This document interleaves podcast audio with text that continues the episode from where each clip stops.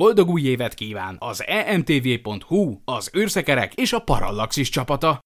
Ha otthonosan mozogsz Gene Roddenberry univerzumában, figyelemmel kíséred a Star Trekhez kapcsolódó híreket és aktuális eseményeket, ha egy-egy témában szívesen megfogalmaznád véleményed, és ha egyetemes fordító nélkül sem riadsz vissza az angol nyelvű szövegektől, nyis egy kommunikációs csatornát, és csatlakozz az űrszekerek csapatához! Olyan alkalmi és állandó szerzőket keresünk, akik szívesen áldoznák szabadidejük egy részét a Star Trek hazai népszerűsítésének. Küldj egy e-mailt az űrszekerek@emtv.hu címre és jelentkezz! űrszekerek@emtv.hu.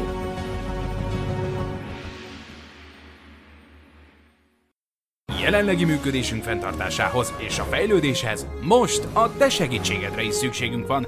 Ha szívesen olvasol, hallgatsz és nézel minket, valamint veszel részt az ingyenes rendezvényeinken, arra kérünk, támogasd az ország legnagyobb Star Trek tematikus sci-fi portfólióját. Támogasd az űrszekerek csapatát, csatlakozz az űrszekerek közösségi flottához, keresd a PayPal adománypontokat az űrszekerek.blog.hu-n, vagy kattints a Donate menüpontra, és támogasd szerkesztőinket, hogy a hazai trekker közösség eljusson oda, ahová rajongó még nem merészkedett. Köszönjük! A műsorszám termékmegjelenítést tartalmaz. 12 éven aluliak számára nem ajánlott. Figyelem! A műsorban spoilerek bukkanhatnak fel. Az emtv.hu bemutatja.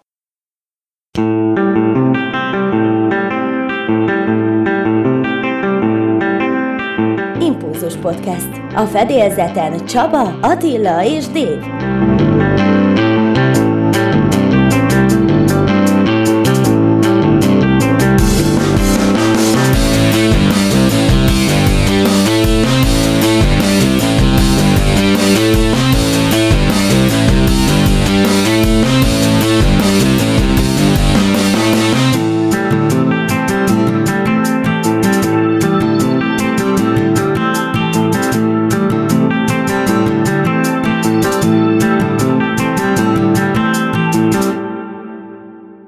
Üdvözlöm a kedves hallgatókat! Ez itt 2019 első impulzus adása. Megnéztük a Short Treks Szabaduló Bűvész című epizódot, és elkezdődött az Orville második évada is, úgyhogy lesz miről beszélni. Hát kezdjük a Short Treks-szel. Ugye Harry Mudd van a középpontban. Én arra gondoltam, hogy itt szerintem látunk egy kis ízelítőt abból, hogy mire számíthatunk a Lower Decks című, hát ilyen komédia animációs sorozatban, hiszen Mike McMahan lesz annak is a szerzője.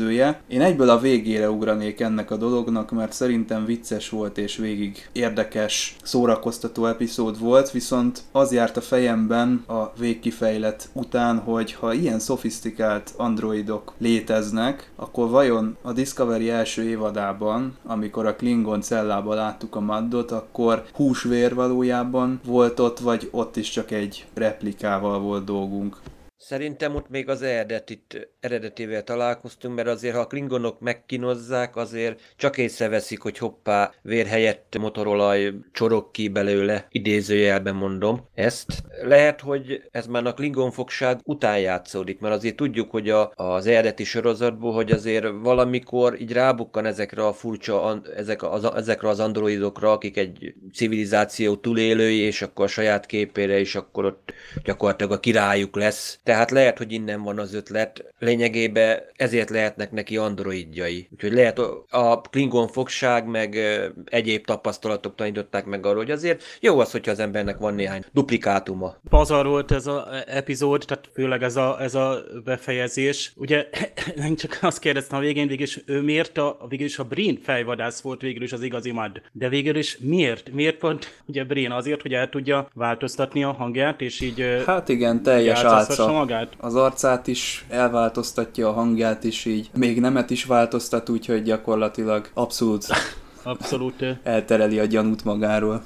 Attila, nem tudom, ettől a Star Wars érzés, tehát fejvadász, meg az a hanga, az egész szerelés ott az elején, amikor ugye a Tellarita fogságában van még Mudd. Egyébként ott a Rainn Wilson, ezt én is csak így utána olvasva tudtam meg, hogy a Rainn Wilson is utalt rá, hogy gyakorlatilag azok a többi kis szituációk, amiket láttunk, hogy amikor ugye a Mudd, ugye Klingon, meg Orioni fogságban van, illetve ott volt még ott az alacsony fejvadásznő, az nem tudom melyik fajhoz tartozott. Tehát ott az mind-mind a különböző androidoknak a úgymond a kollektív tudatának a megosztása volt, amit gyakorlatilag hát most az igazi Mudd begyűjtött, vagy igen, a mert másik android? Maga a Mudd is furcsán nézett, amikor jöttek ezek az emlékek. Nem olyan volt, mint aki visszaemlékszik, hanem ő maga is meglepődik azon, hogy micsoda történetek zajlottak itt levele. Én azt hittem, ez egy gag, hogy bemutassák, hogy a Mudd mindig ugyanolyan szövegekkel próbál meg kiszabadulni, és gyakorlatilag nem sikerül neki. És ha megnéztétek egyébként az űrhajónak is a hídját, azért voltak egy-két ilyen régi utalások, azért ott volt az Andoriás is, aki is, meg még egy pár dolog azért, hogy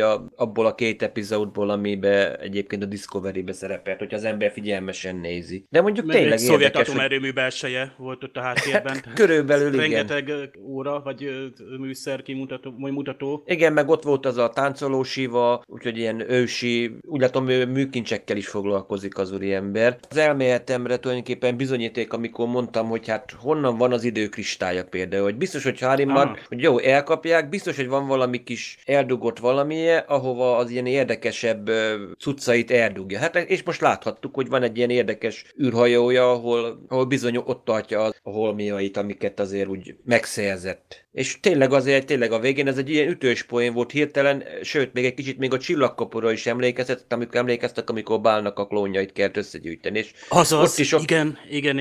Az, hogy tényleg ott a rengeteg Bál, ott mindenféle ruhába, ott össze és ő is saját magát sokszorostotta, viszont volt egy másik csillagkapu epizód, emlékeztek még a legelején, volt a Teen Man, azt hiszem ez volt a címe, ott az volt ugye, hogy hőseinket egy idegen bolygón foglyul ejtették, és tudtuk nélkül android másolatokat készítették, visszaküldték őket a Földre, és hát ők sem tudták magukról, hogy androidok. Tehát ott is egy tökéletes másolat készült. Egyébként ők aztán még föl is bukkantak később, mert később epizódban visszacsérnek. Igen. Fejvadász például nem csinál DNS vizsgálatot, né csak felviszi nagy nyugodtan a hajóra, Dimélaura, és na ez az, hogy az azonosítás az mi alapján történt, mert replikánsok voltak, tehát DNS-sel voltak feldúsítva. Tehát gyakorlatilag nem csak duplikátumok, hanem... Hát inkább én azt mondom, hogy ilyen inkább kiborgok lényegében szinte, mert hát azért van élő része is, és volt azért elektronika is, ez a látjuk, amikor a keze leszakad, hogy... Igen. Azért az a fogda jelenet, hát az egyszerűen pazarló. Ó, hát az mindent... Valami olyasmit mond, ugye a DeMairo-nak most ez biztonsági főnök volt, nem kapitány még. Tehát, hogy valaki rászette önt, vagy önt átverték, ugye a Tellarita fejvadásznak. Igen, de azért tényleg Muddnak mondjuk ez tényleg egy zseniális ötlete. Ezt most tényleg azt mondom, ez zseniális, hogy hát úgyis kergetnek engem, hát akkor a fejpénzt akkor begyűjtöm magam. Hát nem magam, csak a lopásból élt, hanem még a saját magára kitűzött fejpénzekből. Mondom, ez tényleg egy zseniális, hogy saját magamra a fejpénzt ott kiadom, hogy, és akkor tényleg ott a szegény terültem, meg ott, na hát ez már elcsábította a nővéremet is minden, és akkor na nagyba ott viszem, hogy na végre megkapom a fejpénzt, erre meg az úriember meg kiállban, ez nem a valódi Harry Mudd. Hát az meg ott tényleg ott lehet látni, hogy tisztár ott majdnem megőrül, amikor azok ott elkezdenek ott kórusba kántálni neki.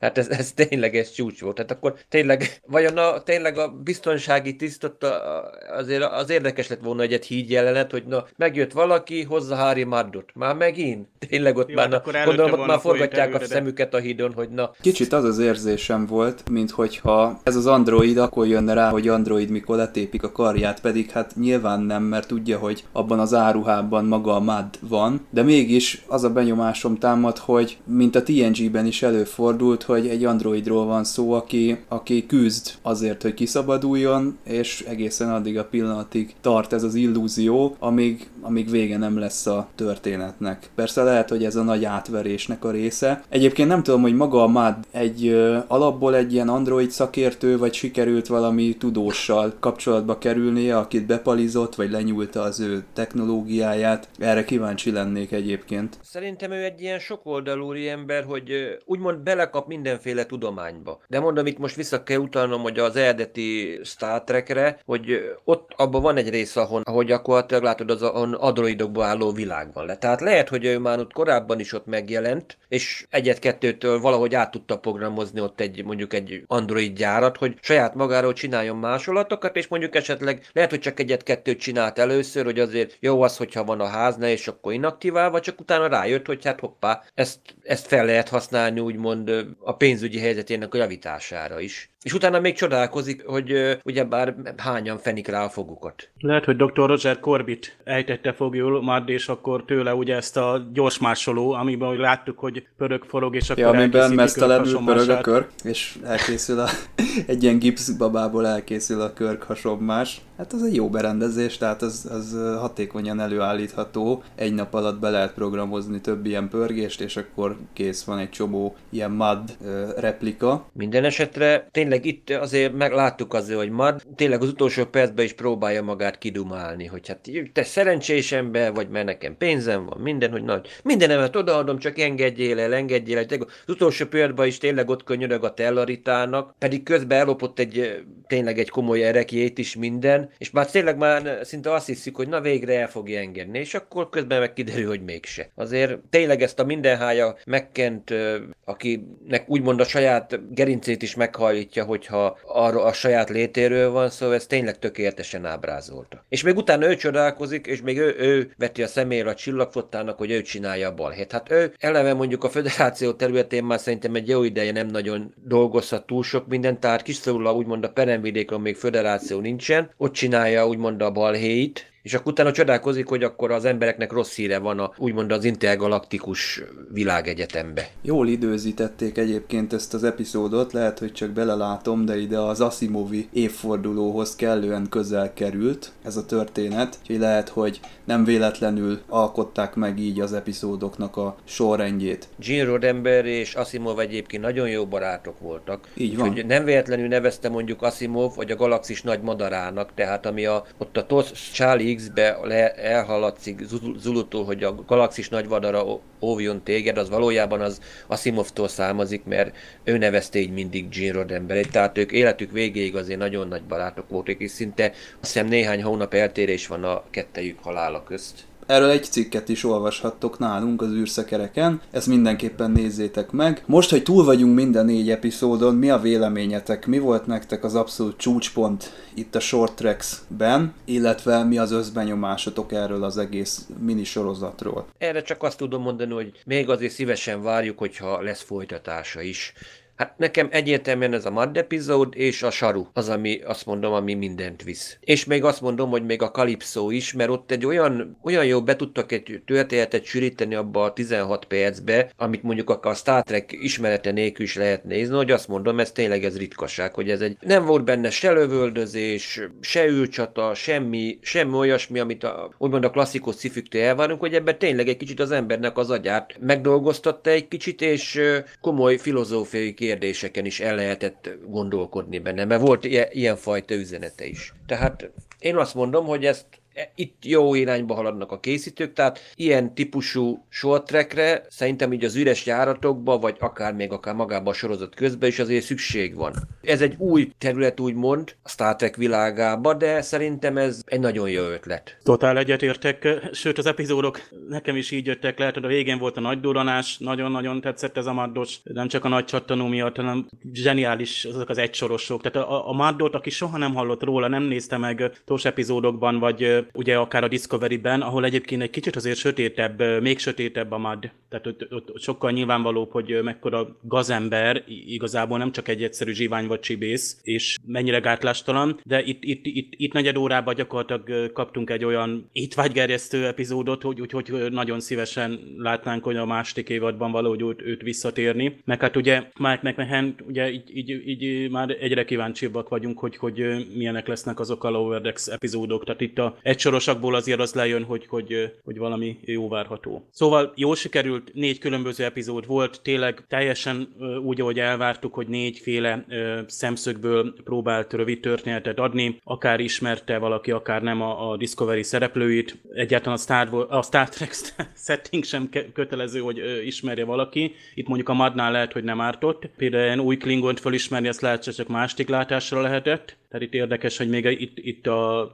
új klingonok, hanem hajas klingonok voltak, itt most a Maddos részben, majd aztán jönnek vissza megint a másik típusú klingonok. Na mindegy, szóval Mudd vitte a pálmát nálam is, és ha folytatódná ez a Short Treks bármilyen formában később a két évad között is, vagy bármilyen módon, én azt nagyon szívesen megnézném. Meg ezeket biztos, hogy újra fogom nézni. Hogyha még nem láttátok ezt a Mudd epizódot, akkor az űrszekereken egy magyar feliratos verziót el tudtok érni. Én azt javaslom, hogy mindenképpen nézzétek meg, és jó szórakozást hozzá. Január 13-án újra közösségtalálkozót tartunk, ennek kapcsán Ádám be is ugrott hozzánk, és elmondja a legfontosabb részleteket.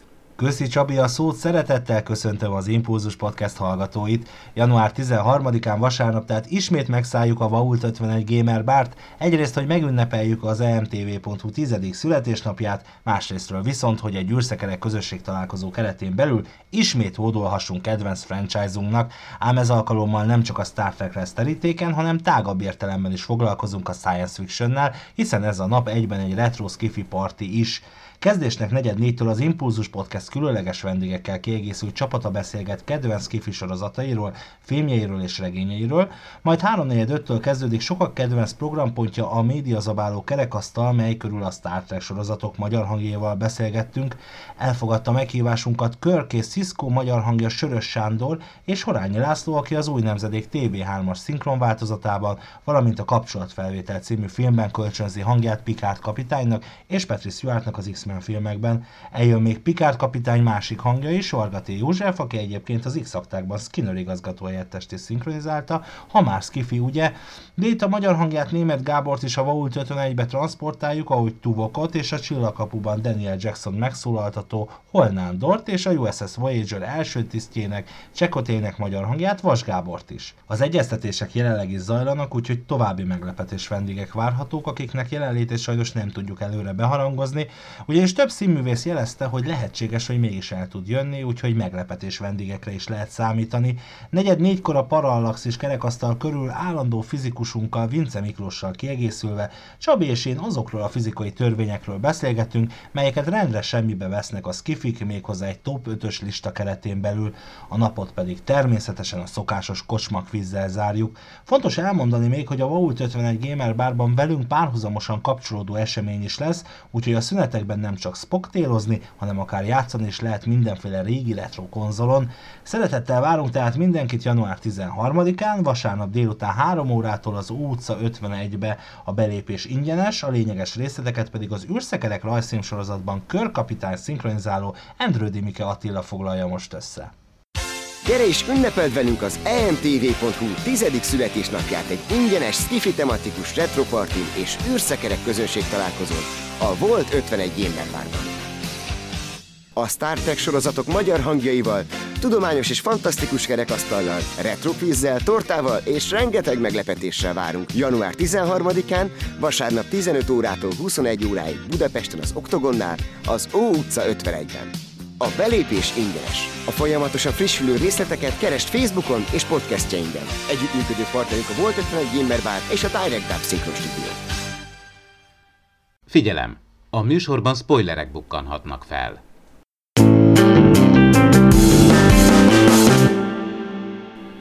Elkezdődött az Orville második évada is. Semmi tűzijáték, semmi Krill invázió, itt csak is magánéleti problémákat, illetve ügyeket láthatunk. Én azt mondom, hogy váratlan ugyan, de kellemes meglepetés, egy sokkal nyugodtabb tempóban, hangnemben viszik tovább a készítők a sztoriszálat. Első megtekintésre, vagy a történet elején az jön le, hogy ez egy Bortus epizód lesz, hiszen ugye rájön a vizelési inger, ezt már tudjuk az első évad óta, hogy egy évben egyszer történik meg, és most az is kiderül, hogy ezt egy szertartás keretében kell végrehajtani a szülőbolygón, nyilvánosan, de nem ez lesz a történet középpontjában. Egyébként a második epizód az már tényleg egy Bortus epizód lesz, de még nem spoilerezzük el, az is nagyon érdekes. Itt viszont ugye a randikon lesz a fő hangsúly. Mit szóltok ehhez a megközelítéshez? Engem még mindig a TNG-re emlékeztet ez, ahol talán a Star Trekben is sokkal jobban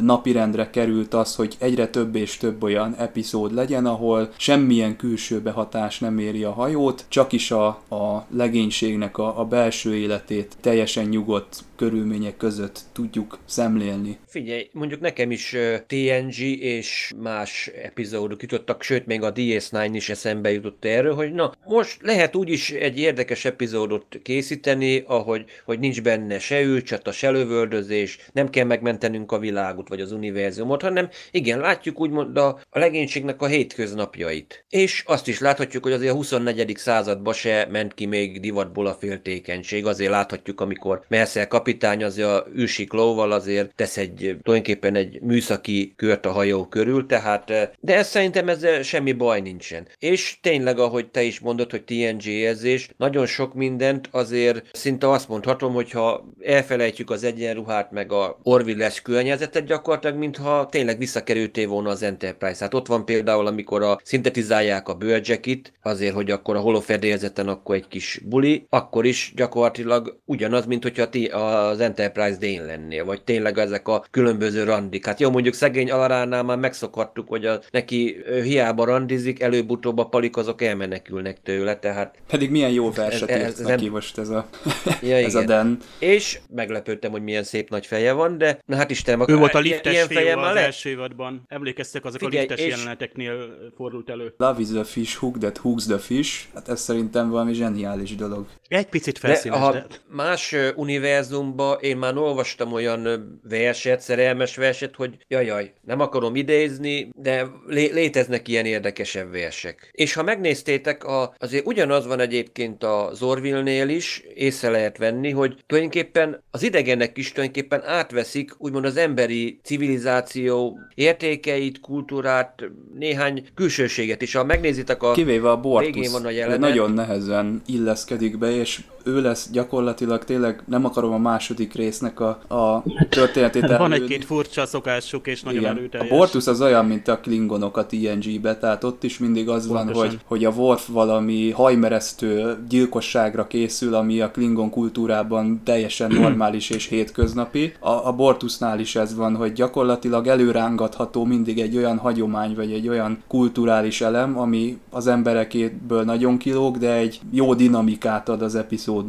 amin el lehet indulni. Persze, mert hát igen, az első évadban szinte egy banális poén, csak ugye igen, ez a pisilés, évente egyszeri. Ez jó, hogy erre visszakötöttek. De nagyon jó, persze, és nem teszik olyan módon banálissá, hogy úgymond például mutatnák. Egyébként 50% esélyt adtam, hogy fogjuk látni, de Seth MacFarlane itt visszafogta meg, egyébként ő volt a rendező is, és itt egy csomó jó döntést. Én azt hittem, hogy legalább hallani fogjuk, hogy ott lepisil a szakadékról, de végig az simán belefért volna. De jobban visszafogta magát, mint máskor, első rendezésre, és nekem nagyon ezek a mini epizódok úgymond, mintha ilyen B-sztorikat fűztek volna egybe, csak B-sztorikat, és én azokat nagyon szerettem. A TNG-be, Deep Space Nine-ban, hát ott is remek beszélgetések voltak például a bárban. És ugye a bárpincér, hogy hívják a bárpincért? Olix, ugye, aki azonnal elkezdett ugye tanácsot adni, kapcsolatot fölvenni, mert ugye Mr. Neelix, ugye a Voyager-ről, de hát lehetne mondani Guinant is, hogy a Ten Forwardban ott ugye mindenféle életbölcsességet közvetít, és ha bár itt ugye színes majd a szerelmi tanácsadó, és láttunk egy másik bárt is, tehát arról például az Alara bemegy a Dannal az első randira, az a Moszkosz, vagy nem is tudom, milyen, teljesen másik bár, egy másik bárpincér. Tehát itt megint az van, hogy egy ilyen battle show-t látunk, kicsi, kis helyszíneken vagyunk, híd, legénységi szállások, és van egy teljesen új bár. Pedig lehetett volna ott is forgatni azt a randi jelenetet, de mennyivel intimebb volt itt, hogy egy kis, sokkal kisebb, egy kellemesebb helyen volt ugye az első rendezvú. Tehát erre jutott pénz úgymond, mert nem kellett VFX-re költeni, mert nem tudom, mi most nem robbant fel bolygó. Egyébként én egyben néztem a két részt, tehát rögtön beharaptam a másikat is, ami ugye egy bortúzas epizód, és nem lőjük el. Annyit zárójelben, hogyha utána néztek, ugye az a bizonyos másik rész, az előző évadban forgott még, tehát itt egy picit más lesz az egész setting, tehát úgymond így hirtelen, de valamiért ide tették, lehet, hogy azért, hogy a két bortuszos rész így kiegészítse egymást. Hát ezen csodálkoztam is, mert a második részben eltűnnek ezek a frissen behozott új szereplők. Hát pedig kíváncsi voltál, hogy a Mercer és a térképésznő összejön-e. Tehát hát igen, igen. Lelövik a végét. Tehát tud kínozni azért a Seth MacFarlane is, azért tehát nagyon finoman adagolja úgy ezeket a sztorikat. De jó, hogy ezt mondtad, mert nem teszi banálissá. Én a második részben, hogy miért van ez, de akkor most megvilágítottad, hogy akkor tényleg az volt az a rész, ami még az előzőben lett volna a 13.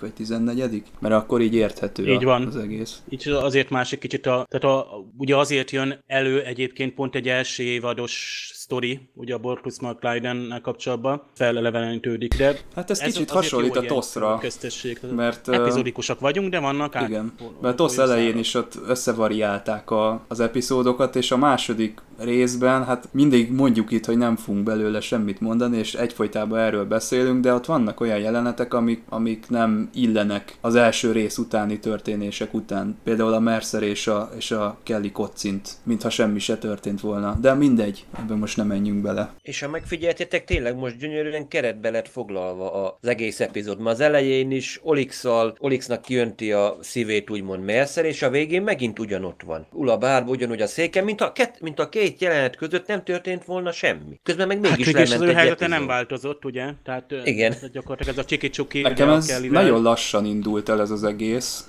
Lehet, hogy csak én voltam olyan állapotban, de akkor indult be igazán az epizód, amikor a Kelly és a Mercer kapitány elkezdtek veszekedni, vagy akkor elkezdett úgy valami történni. Ez az eleje nekem úgy nehezen rázódtam bele a dologba. Lehet, hogy úgy könnyebb, hogyha az első évadot nézi közvetlenül előtte valaki, és akkor rögtön látja, mert ugye közvetlenül a folytatása, mert ugye ott az utolsó epizódban Grayson parancsnok és Mercer kapitány búcsút int a szorosabb érzelmi szálaknak, illetve Kelly mondja azt, hogy nem kéne ezt erőltetni, mert itt ugye olyan döntéseket hozhat a kapitány érzelmi elfogultsága miatt, ami nem helyes, és itt látjuk ennek a közvetlen folytatását. De így egy pár hónap kihagyás után nekem ez így nehezen, olyan nyögvenyelősen indult be ez a dolog, tehát nem egy tipikus évad kezdés ez. Orvillehez képest semmiképpen se, most idézőjelbe téve, de... Persze az első évad az szörnyűbb volt, mert ott meg mindent bele akartak tenni az első részbe. Figyelj, lehetett arra számítani, hogy végül is ez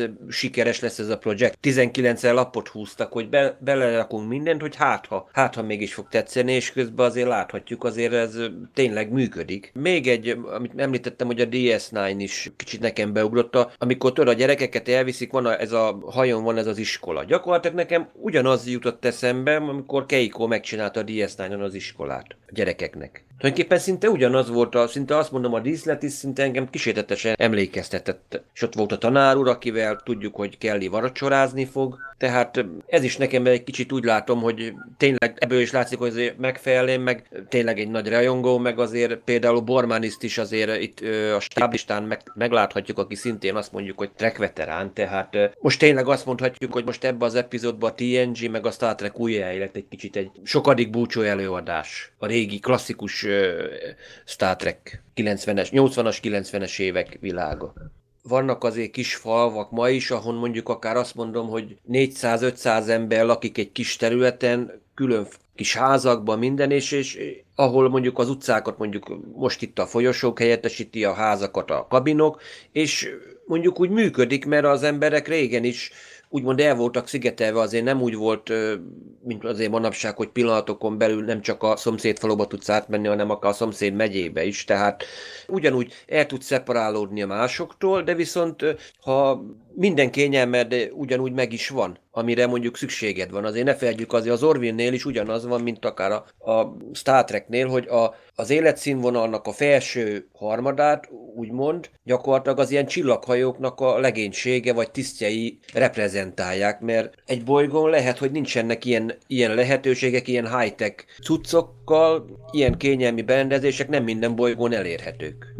Nem is kéne itt szimulátor. Jó, mondjuk ugye majd a következő részben a szimulátor az elég érdekes dolgokat produkál, de csak magát az életszínvonal, ahogy mondod Attila. Egyébként olyan, mint egy modernebb társaság, hát most ott se ismeri mindenki egymást, és hogy például van az a része, hogy a dokiék, ugye az Isaac szinte beköltözött oda ugye a finnékhez, és ott egyszer kizoomolunk a kabinjukból, és látjuk, hogy azért elég nagy helyet foglal a hajó belsejében, ott gyönyörűen ki van világítva kívülről, tehát azért ezek tágas, tehát tényleg családoknak szánt kabinok. Tehát ott a kisrác Parallaxnak ugye egy külön szobája van, tehát gyakorlatilag, de attól, hogy ilyen luxusban élnek, ugyanazok a pubertás problémák előjönnek, és ugyanazok a gyereknevelési problémák előjönnek, és ugye egy ilyen esetben érzed, hogy mikor volt gyerek mondjuk az író, tehát a Megferlén mondjuk, vagy milyen körülményeket hozott magával, amiket itt ráír ezekre a szituációkra. Tehát egy egyedülálló anya, vagy két szülő, akik nem tudnak, hogy a gyerekük, a kamaszfiúk már olyan rossz befolyással van mondjuk a másikra, és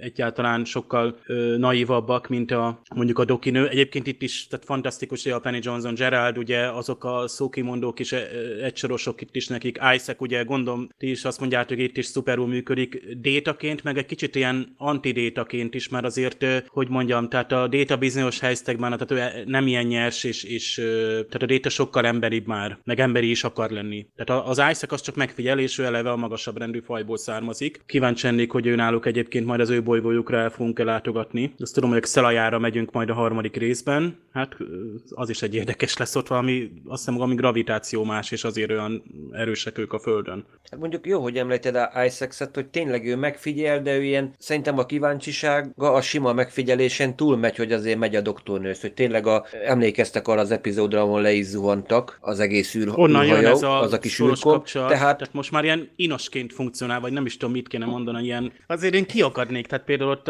akár a gyerekek helyében, és egyszer-kétszer. Hát csodálkozom, hogy a Markus nem emiatt van kiakadva, hogy ott az Isaac esetleg, hogy ott. De én itt azt látom, hogy tényleg Isaac-et, ez tényleg ez ebből, hogy ő náluk összeszerelik úgymond az utódokat. Hát nálunk biológiai lényeknél ez másképpen megy, és szerintem ez a fajta eltérő mechanizmus úgymond lenyűgözi Isaac-et, és ő tulajdonképpen így most kispécizte magának tulajdonképpen a doktornő családját, hogy ez alapján fogja ő megfigyelni, hogy na most akkor hogy is megy a dolog, úgymond, hogy a gyermekek nevelése, meg hasonló, mert náluk ilyen is, náluk beprogramozzák, és kész. Lehet, hogy úgymond bizonyítékot keres arra, hogy az ő módszerük jobb. Vagy pedig van-e valami olyan módszer, úgymond nálunk biológiai lényeknél, amiket ő fel tudna mondjuk otthon használni. Mert azért egy kis ötletet azért ők is, azért gondolom szívesen ellopnak, hogyha látnak. Hát és egy keményen tükröt tört, ugye, tehát egy nehéz helyzetben, most ezt mondhatni, hogy abban az értelemben segít, hát ugye kérdezi tőle, hogy rossz anya vagyok-e, és karatálszex, ugye, igen. Szóval ez nyilván mit mondana egy android, meg pont az Isaac, tehát keményen ott kimondja. Tehát ahhoz sokat kellene tenni a Dr. Finnnek, hogy majd az Isaac azt mondja a végén, hogy jó anya. Egyáltalán ezt a szituációt megér. Ugye, egyébként tudni kell, hogy a Dr. Finn ott nincs ugye apa. Tehát itt nem arról van szó, hogy ő elvált volna. Ugye itt emlékezzünk vissza, azt is megtudjuk egyébként. Tehát itt szépen összerakódik, hogy ő egy olyan típusú, aki nem csak egyszerűen ilyen single, egyedülálló szülő, tehát ott nem volt sohasem másik szülő. Tehát ő egy ilyen típusú szülő, tehát lehetne ő férfi is ilyen értelemben, de most ő nőként vállalta azt, hogy egyedül vállal gyermekeket teljesen. És ez egy külön ugye érdekesség itt a sorozatban, mert ott látunk egy normál párt, akinek amúgy szintén baja van, problémája a tínédzser. Hát most már látjuk az Orville-be azokat a szálakat, amik állandóan visszatérnek és megújulnak. Ugye az egyik ilyen a dokinak a gyermeknevelése, ezt mindig újabb dolgokkal dobják föl, most ugye itt a két másik szülő, akivel harcot kell vívni. Ugye itt van a Mercer és a Grayson parancsnok közötti, hát ilyen ex-szál, ami szintén ugye fent kell valahogy tartani, most éppen egy ilyen szerelmi háromszög van, bár az első évadban is ugye volt szerelmi háromszög, amikor visszajött hogy is hívták, Darulio? De ezt Darulio. Igen, ezt is ugye mindig frissíteni kell, hogy megmaradjon a dinamika, ez a civakodás kettejük között. Isaacnek természetesen ez a embereket figyelő ilyen dolgai mindig, amik visszatérnek, Bortusnak a teljesen kiszámíthatatlan kultúrából adódó agyrémei. Hát alarával nem tudom mi lesz, mert őt ugye, mintha azt mondták volna, hogy a színésznő kevesebb időt tudott a forgatásokon tölteni, és lehet, hogy egy másik nő fog beugrani az ő szerepére. Lehet, hogy ez a sötét anyag specialista, aki... Nem, még ő vár, még majd jön. Tehát ő a negyedik részben jön talán, az új legénységi tag, aki a Alara tisztjét, pontosabban posztját veszi át talán, vagy ő is biztonsági lesz. És azt nem tudom, hogy ő is Xelaján lesz-e. Egyébként vissza itt Xelajánokra, hogy volt az a hát nem holoszimuláció, hanem ott a szimulátorban ugye ezt a szállat ki is hagytuk eddig, hogy ugye volt a Gordon és a John, ugye, és hát Scott Grimes-t imádom a sorozatban, és ugye neki is elég triviális a problémája, hogy ugye ott van, hogy őnek is párt kéne szerezni erre a bizonyos Bortus-féle vizelési szertartásra. És ugye huszárvágással ér véget ez a szál, elég meglepő módon. Tehát nem azt vártam volna, hogy ez történik. Tehát azok ugye szimulátorral készíti fel, tehát kiderül, hogy ugye hát a szerelmi guru az a John, ugye, a fedélzeten, aki időközben egyébként már a gépházban van, és hát ő már egy elfoglalt ember, de azért van ideje, hogy ott a szimulátorban ugye különböző fokozaton ugye betanít. Holodoki tanította a hetest, mert hetes készült randevúzni. Emlékeztek arra, Szerelem a csillagok között, talán ez a rész volt, és akkor ott táncoltak, meg minden, ott is különböző szimulációk voltak, beszélgetni kellett, ismerkedni. És akkor itt is van az egyes fokozatnál, ugye nagyon könnyen felszedi a csart, azt hiszem 8-as fokozatnál már nagyon durva, és ott a 8-as fokozatú nő, azt hiszem, mint a Xelaján lenne ráadásul. Tehát én arra számítottam, hogy fogja magát és eldobja, vagy nem tudom.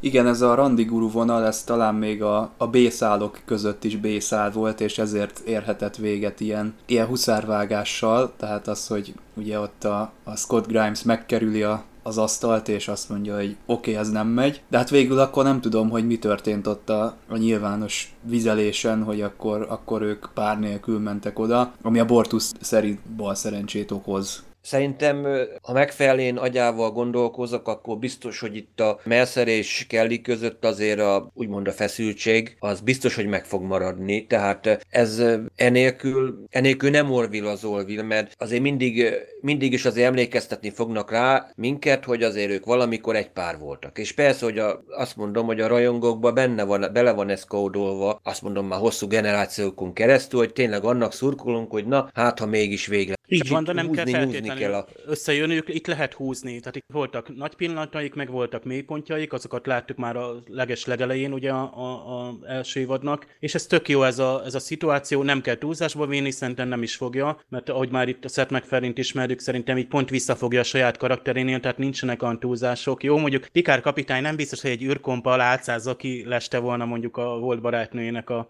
hát várjál, még az új Picard, az nem tudjuk, hogy mire lesz képes, mert ő már egy másik kapitány lesz. Lehet, hogy Vast fogja majd keresni, esetleg. Hogy a Gates megfedden után egykori... fog majd nyomozni, hogy hát vajon ott volt most Vas, a dokinő, meg ugye ne felejtsük el, ott volt egy hadnagynő, a Picard kapitánynak, ugye a Tűzvihar, azt hiszem az volt az epizód címe, amikor pont ugyanezt fölmerült, amit itt a Mercer kérdez.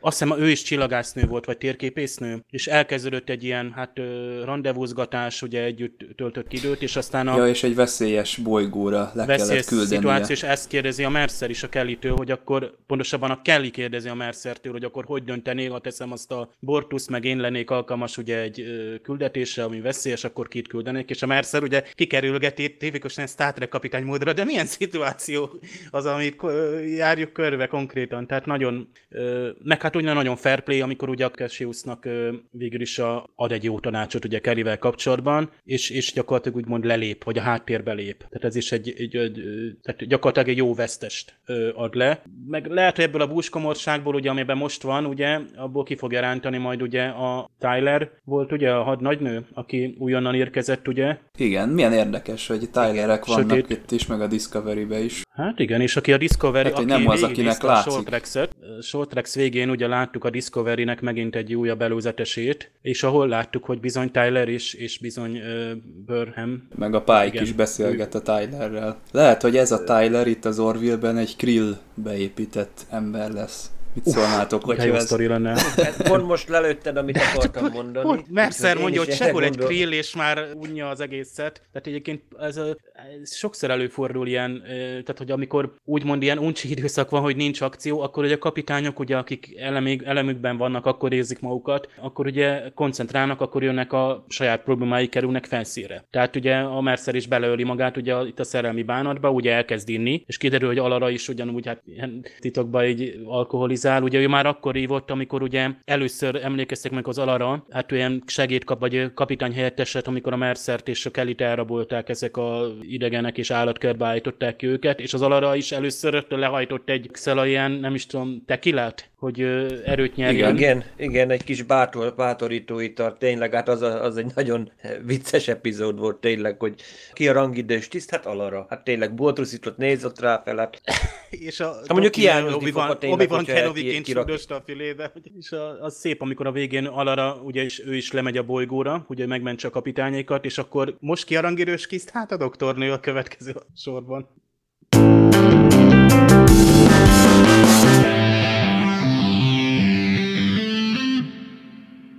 Ez kicsit hasonlít az eredeti sorozatban a Triblis epizódra, hogy nem tudjuk azt mondani, hogy ez egy Mercer epizód, meg az se, hogy egy dokinő epizód. Minden karakter nagyjából egységes képernyő időt kapott. Ilyen szempontból ez szerintem egy jó megoldás arra, hogy elkezdjük az évadot. Az is bekapcsolódhat egyébként, aki most kezdené az Orville-t nézni, hiszen minden karakterből nagyjából ugyanannyit kap, úgyhogy gyakorlatilag az epizódikus koncepció az itt is dübörög.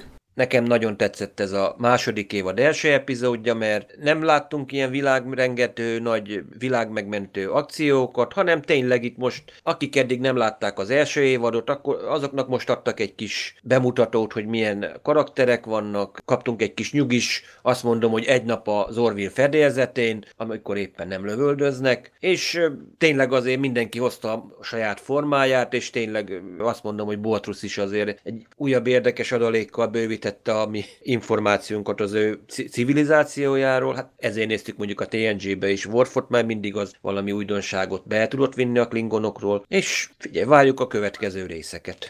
Teljesen meghozta nekem is a kedvemet pont egy ilyen részkeret belemerülni, ugye ott az előztesek alapján az ember azt is gondolhat, hogy itt lesz az a nagy volumenű, hogy itt bolygókra megyünk, kalandozunk, irányelveket vagy erkölcsi döntéseket kell hozni, és szerencsére nem ide tették az elejére, tehát nem az elején volt a nagy durranás, vagyis még ezután lesz, és lesznek egyre jobb és jobb részek, tehát nagyon jó nyitott, és hasonló módon fog ívelni fölfelé itt is a sztori, akkor nagyon jó lesz. Tehát karakterekhez épp igen kellett is, hogy egy kicsit belenézzünk, hogy amúgy milyen a karaktereknek a érzelmi élete, és valószínűleg ezeket majd vissza-vissza kapjuk, de valószínűleg rövidebben ezeket a kis szituációkat. És akkor majd mindig tudni fogjuk, hogy na akkor itt hogy megy tovább az a történetszál. Nekem nagyon tetszett, még ott volt Gordonnak a Jackie, meg az a diszkó.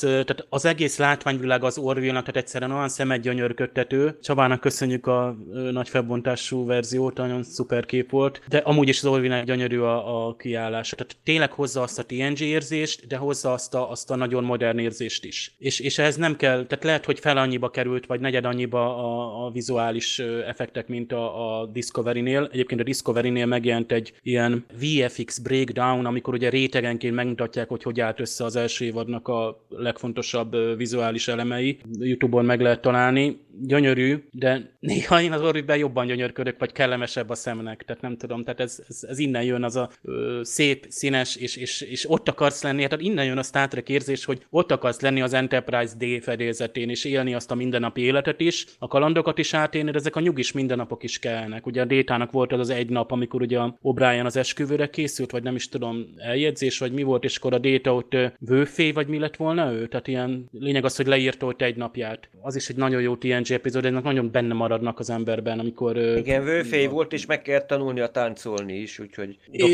Crusher-t ott nyaggatta. Így van, és gondolom, hogy Ádám kedvenc része, hiszen Crusher ott táncol. Igen. Gates megfeden, aki amúgy is civilben is jól táncol. Szóval csak így tovább. Egyébként majd még egy lapáttal rátesz a következő epizód, tehát a Bortus rajongók készüljenek, mert azért ez hát nem lesz semmi. Aki a moklanokat szereti, vagy valamiképpen úgy megkedvelte, és szerintem így sokan, mert tényleg a klingonokat jelenti, meg Worfot, és azért meg rátesznek Worfra is egy lapáttal szerintem majd. Hát köszönjük szépen a kitartó figyelmet, ne feledjétek, hogy január 13-án találkozunk a Volt 51 Gamer Barban, január 18-ától pedig jön a Discovery második évada, amivel természetesen az Impulzus is teljes erőbedobással fog majd foglalkozni, úgyhogy 2019-ben is teljes mértékben előre tekintünk, tartsatok velünk, szervusztok!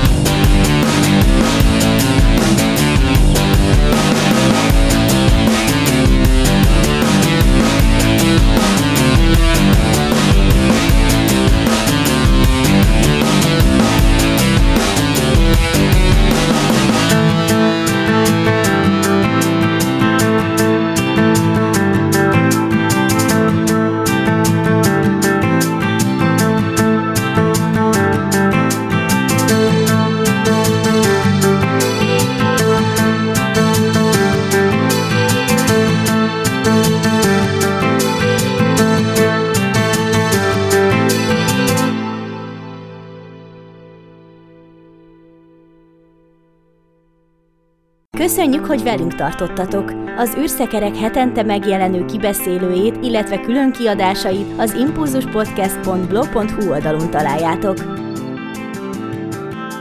Az EMTV.hu megbízásából készítette az Impulzus produkció. Produkciós vezető Farkas Csaba.